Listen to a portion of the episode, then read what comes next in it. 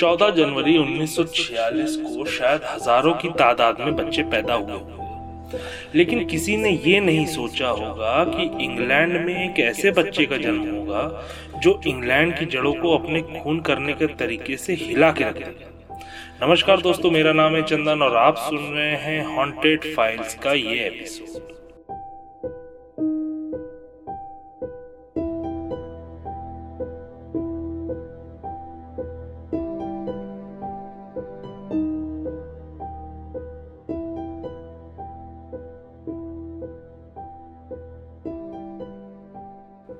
Harald Shipman का जन्म 14 जनवरी सन 1946 को एक वर्किंग मिडिल क्लास फैमिली में हुआ था। यह बच्चा दिमाग से इतना तेज था कि इसने बचपन में ही मेडिकल में कुछ कर दिखाने की ठान ली थी। इसकी माँ लंग्स कैंसर के लास्ट स्टेज में थी, जिसकी वजह से उसे काफ़ी दर्द होते रहते थे। और इसी वजह से शिपमैन की माँ को मॉर्फिन पेन किलर दिया जाता था, ताकि दर्द कम हो सके। 1970 को शिपमैन ने लीड्स यूनिवर्सिटी से अपनी मेडिकल डिग्री हासिल की। और कुछ समय बाद ही वो एक जनरल प्रैक्टिशनर बन गया। सब कुछ ठीक चल रहा था, फिर ऐसा क्या हुआ कि वो एक सीरियल किलर बन गया। दरअसल 1975 में ओपिटा पैथाडीन करके एक दवाई की फर्जी प्रेस्क्रिप्शन इसने लिखी, जिसको लेने का वो काफ़ी एडिक्ट हो चुका था।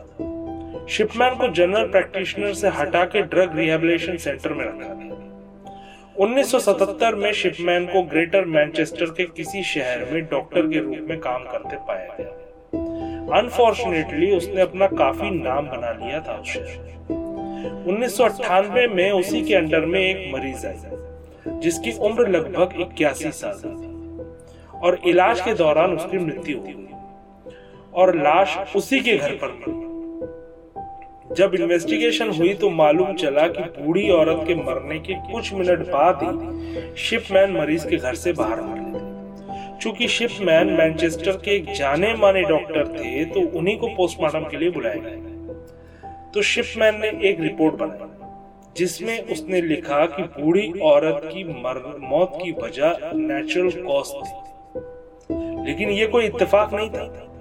और इस बात को उस बूढ़ी औरत के रिश्तेदार जानते थे।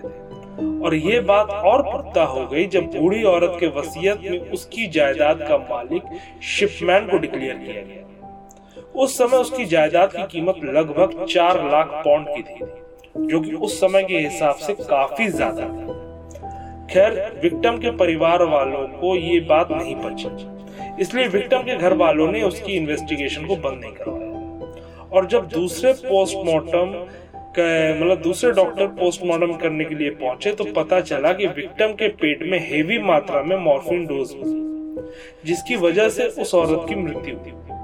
2000 में केस सॉल्व होते ही शिपमैन को अरेस्ट कर लिया गया। लेकिन उस इन्वेस्टिगेशन के दौरान उसने 15 और बदनसीबों को अपना शिकार बना लिया था। 13 जनवरी 2004 को शिपमैन ने जेल में ही सुसाइड कमिट कर क्या? आप लोगों को लगा कहानी खत्म हो गई? नहीं जी, ऐसा बिल्कुल नहीं है। आप सोच रहे होंगे कि पंद्रह लोगों को मारने के बाद भी ये बंदा बच कैसे सकता था पुलिस की नज़रों से? तो फिर से सोचिए जनाब, गवर्नमेंट को जब शिपमैन के बारे में पता चला तो ब्रिटिश गवर्नमेंट ने इंक्वायरी बंद नहीं की। शायद कहीं ना कहीं सबको ये लग रहा था कि शिपमैन की इन्वेस्टिगेशन में बहुत कुछ था जो छूट गया था। शायद ये अंधेरे में तीर चलाने के बराबर ही था। लेकिन किसे पता था कि तीर निशाने में लगेगा 2005 में जब शिपमैन की ऑफिशियल रिपोर्ट सामने रखी गई तो सबके होश उड़ सत्तावन साल के इस व्यक्ति ने कुल 250 लोगों को मौत के घाट उतार दिया था और मारने का तरीका सबको मॉर्फिन की हेवी डोज देना था। और सबके डेथ सर्टिफिकेट में reason of death, natural cause लिख देना, ताकि आगे कोई इन्वेस्टिगेशन हो ही ना पाए। उसके मोटिव हमेशा से अनक्लियर रहे। कोई बोलता है कि उसके माँ की मौत कैंसर से कम और मॉर्फिन की डोज ज़्यादा लेने की वजह से हुई थी, इसलिए वो विक्टिम को मॉर्फिन से मारा करता था। कोई ये कहता था कि उसको सिस्टम को चैलेंज करने में मज़ा आने लगा सबकी अलग अलग अलग अलग थ्योरी थी। खैर, थ्योरी जो भी कहे, शिपमैन भले ही ज़िंदा ना हो, लेकिन उसका नाम आज भी लोगों के दिलों में खौफ भरने के लिए काफ़ी है। अगर आपको हॉन्टेड फाइल्स के पॉडकास्ट को एंजॉय कर रहे हैं तो लाइक शेयर और सब्सक्राइब ज़रूर कीजिए।